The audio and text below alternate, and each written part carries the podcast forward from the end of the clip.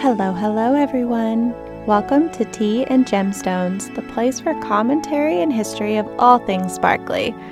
I am your host, Jen. Today, we're entering the realm of real life fairy tales princes and princesses, kings and queens falling in love, and the glittering tokens of promise and affection they exchange. We're talking about royal engagement rings, people. While movie stars and musicians have cornered the jewelry pop culture market on enormous over the top stones, royalty rings come with the unique flavor of the dynastic family history and the representation of their country and culture. How do you balance everything a royal engagement ring needs to be? It's a power flex for sure, a display of the royal family's wealth and grandeur on the world stage. But too much luxury can be tone deaf to the financial status of the general population of a nation. Royalty are living figureheads of their country, walking, talking mascots. The jewel on a royal woman's left ring finger helps to build up and shape their public persona, which in turn reflects out to the greater world. So let's talk about these rings and the women who wear them.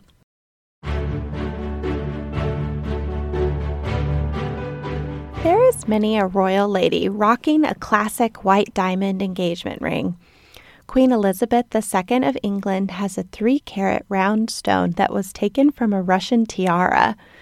Queen Margaretha of Denmark has two large stones. They're over six carats each, set dramatically diagonal across her finger.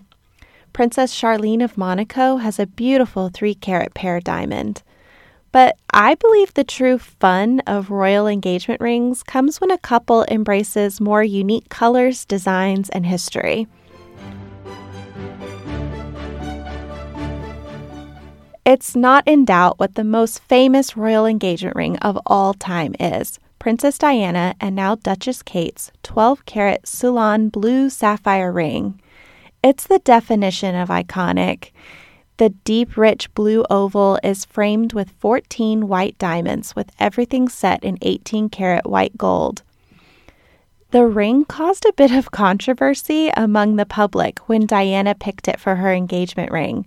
The upper classes were upset because the ring she picked was available for anyone to order from a catalog. The catalog was put out by a British jeweler named Garrard. So the drama was that any person, provided they had the $60,000 to spend, could order the exact same ring. And the royal family really turned up their noses at the idea that a regular person could have the exact same engagement ring as the future Queen of England. In tabloids, the ring was branded the commoner's sapphire. But doesn't that concept just suit Princess Diana, the princess of people's hearts, perfectly. She took something that could have been derogatory and made it instead a positive point of view. After Princess Diana's tragic death, Prince Harry and Prince William were each allowed to pick a piece of jewelry from her collection for their own. Prince Harry is actually the one who selected the blue ring as his chosen heirloom. He's on record stating, quote, I remember when I held Mummy's hand when I was a small boy, and that ring always hurt me because it was so big. End quote. But when Harry's big brother William wanted to propose to his longtime girlfriend Kate, Harry is supposed to have said, quote, Wouldn't it be fitting if she had Mummy's ring? Then one day that ring will be sat on the throne of England. End quote. Prince William had chosen his mother's gold Cartier watch as his heirloom back in 1997, so he and Harry traded. Now, Kate has the blue sapphire, and Meghan Markle has Diana's gold watch. You can spy it on the cover of Time magazine, where she and Harry were just, they just grace the cover, and the watch is there. Can you imagine if Harry had held on to the ring for his bride? What kind of ring would the future Queen of England have otherwise? Well, we don't have to speculate. The future is bright for this commoner's sapphire. It's destined for the throne on the finger of Kate Middleton. Duchess Kate's sister in law, Meghan Markle, sh- don't feel bad for her. She did not receive a lowly consolation prize because her hubby gave up the sapphire. Her engagement ring connects directly to both Prince Harry's love of Africa and a piece of Princess Diana. Her ring is trilogy style.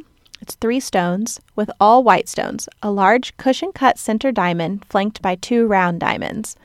The center stone is sourced from Botswana, a country in Africa that Harry has made a focus of his charity work for decades. The two side diamonds are declared to be from Princess Diana's private collection. I'm guessing a, mat- a pair of diamond studs that were incorporated into the ring, but we don't know for sure. Meghan Markle actually caused a bit of controversy when she changed the yellow gold band of her engagement ring to a diamond eternity style less than a year after getting married. People thought she was messing with a piece of history, but I say it's her ring. She can change it if she wants to. A uniquely avant garde royal engagement ring went to a woman who was decidedly unroyal. In the 1930s, England had a king named Edward VIII and he was in love with a woman named Wallis Simpson. He proposed to her with a nearly 20 carat emerald ring from Cartier, inscribed with the romantic declaration, We are ours now, 27x36, for their proposal date of the 10th month, October the 27th, 1936. However, Wallis was a two time divorcee from America, so there was no way Edward would be allowed to marry her and make her a queen. But he chose love over being king and he abdicated. That means he left, he gave up the British throne in 1936. He and Wallis moved to France, and they were married for 35 years until Edward's death. Wallis's rebellious jewel is a testament of the power of a royal engagement ring to change the course of a nation. To jump farther back in British history, Queen Victoria of England has one of my favorite unique engagement rings. Fun fact because she was already a queen, when Victoria fell in love with Prince Albert, the social structure meant she was the one who had to propose to him. She did in 1839, and Albert gave her an engagement ring made from yellow gold, crafted in the shape of a snake coiled around her finger inlaid with diamonds, rubies, and emeralds. In those days, it was traditional to use birthstones instead of diamonds, and snakes symbolized wisdom and commitment. So go ahead and get engaged with the snake ring. It's not unconventional, it's definitely old school. Okay, let's leave the British Isles and go to the European mainland to talk about patriotic engagement rings. I consider these the ultimate in a royal figurehead statement. The mascots of a nation wearing a bejeweled representation of their homeland on their finger. And there are more rings like this than you might think. Let's do a rundown. Would you be excited to receive an engagement ring inspired by a flag? In 2003, Crown Prince Frederik of Denmark proposed to Mary Donaldson with a trilogy ring featuring a white emerald cut diamond flanked by two square rubies. The Denmark flag is red with a slim white cross. In recent years, Crown Princess Mary altered her ring, adding additional white diamonds beside the red rubies for five stones total in her ring, representing her husband and their four children so her entire family is contained within the Denmark flag. The symbolism is thickly layered and also glamorous. The Denmark princes love a family theme. Prince Frederik's younger brother, Yao Joachim, that's such a hard name for me. Joachim, sorry, Your Highness. He took the flag idea from a different angle. Since his sister in law Mary already had the Denmark flag represented, he proposed to his second wife Marie with a flag ring of her own home country, France. On a wide yellow gold band sits a trilogy of oval stones a ruby, a white diamond, and a blue sapphire. At the press conference in 2007 to announce their engagement, Marie stated that Joachim had desi- designed the ring so I would always have a piece of France with me. Aw, this next ring I just adore for its uniqueness. Queen Maxima of the Netherlands wears an ultra rare orange diamond engagement ring. It's oval cut in platinum, flanked by white emerald cut diamonds. The Netherlands has a historic national color. You guessed it, orange. The orange diamond also represents the name of the Dutch royal dynasty, the House of Orange Nassau. like the British royal family is the House of Windsor. Queen Maxima likes to wear lots of different orange jewelry pieces and she has a lot of orange clothing, but her engagement ring certainly sets the standard for rarity and beauty. Okay, can you imagine a royal prince changing a jewel to fit in with Hollywood standards of bling?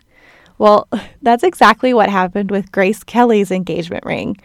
In 1956, the Oscar winning actress was proposed to by her boyfriend, Prince Rainier III of the Principality of Monaco. He gave his love a Cartier Eternity band of rubies and white diamonds to echo the colors of the Monaco flag. There's that patriotism showing. Grace Kelly loved her ring, but before she married her prince, she starred in one last movie called High Society. The movie called for her character to have a large white diamond engagement ring as the pinnacle of beauty. When Prince Rainier found out his fiancee would be wearing a fake ring in the movie, he decided to buy her a second engagement ring instead. He went back to Cartier and purchased a 10.5 carat flawless emerald cut diamond flanked by two baguette side stones. Grace wore her new real diamond in the movie, and the ring became iconic during her 26 year marriage to the prince. And let's not fault the Prince of Monaco for giving his fiancee a band instead of a large stone in the first place. He was actually maybe ahead of a trend. In 2003, Queen Letizia of Spain, she received a diamond eternity band for an engagement ring from King Felipe. There's one royal engagement ring that we don't know very much about, but boy, I wish we did.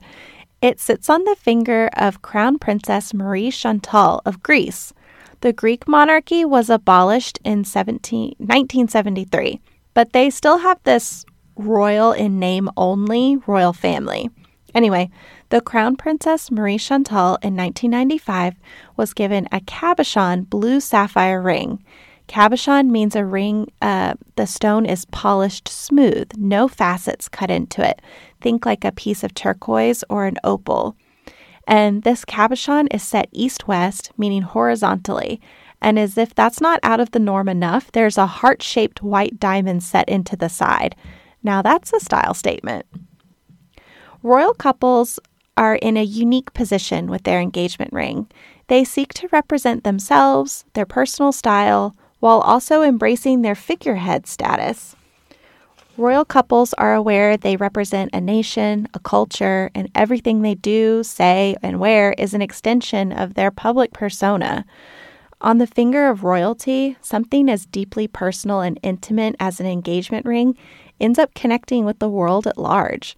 There's truly no other piece of jewelry quite like royal engagement rings for their ability to personify the hope and love of an entire country.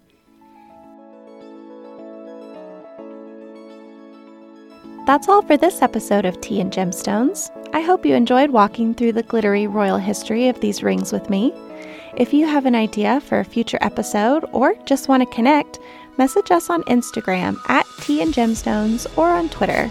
Please see the podcast show notes for a link to our blog for a transcript of this episode and our bibliography. Our theme music is by Joseph McDade. Thanks for listening, everyone. I was your host, Jen, and until next time, stay sparkly.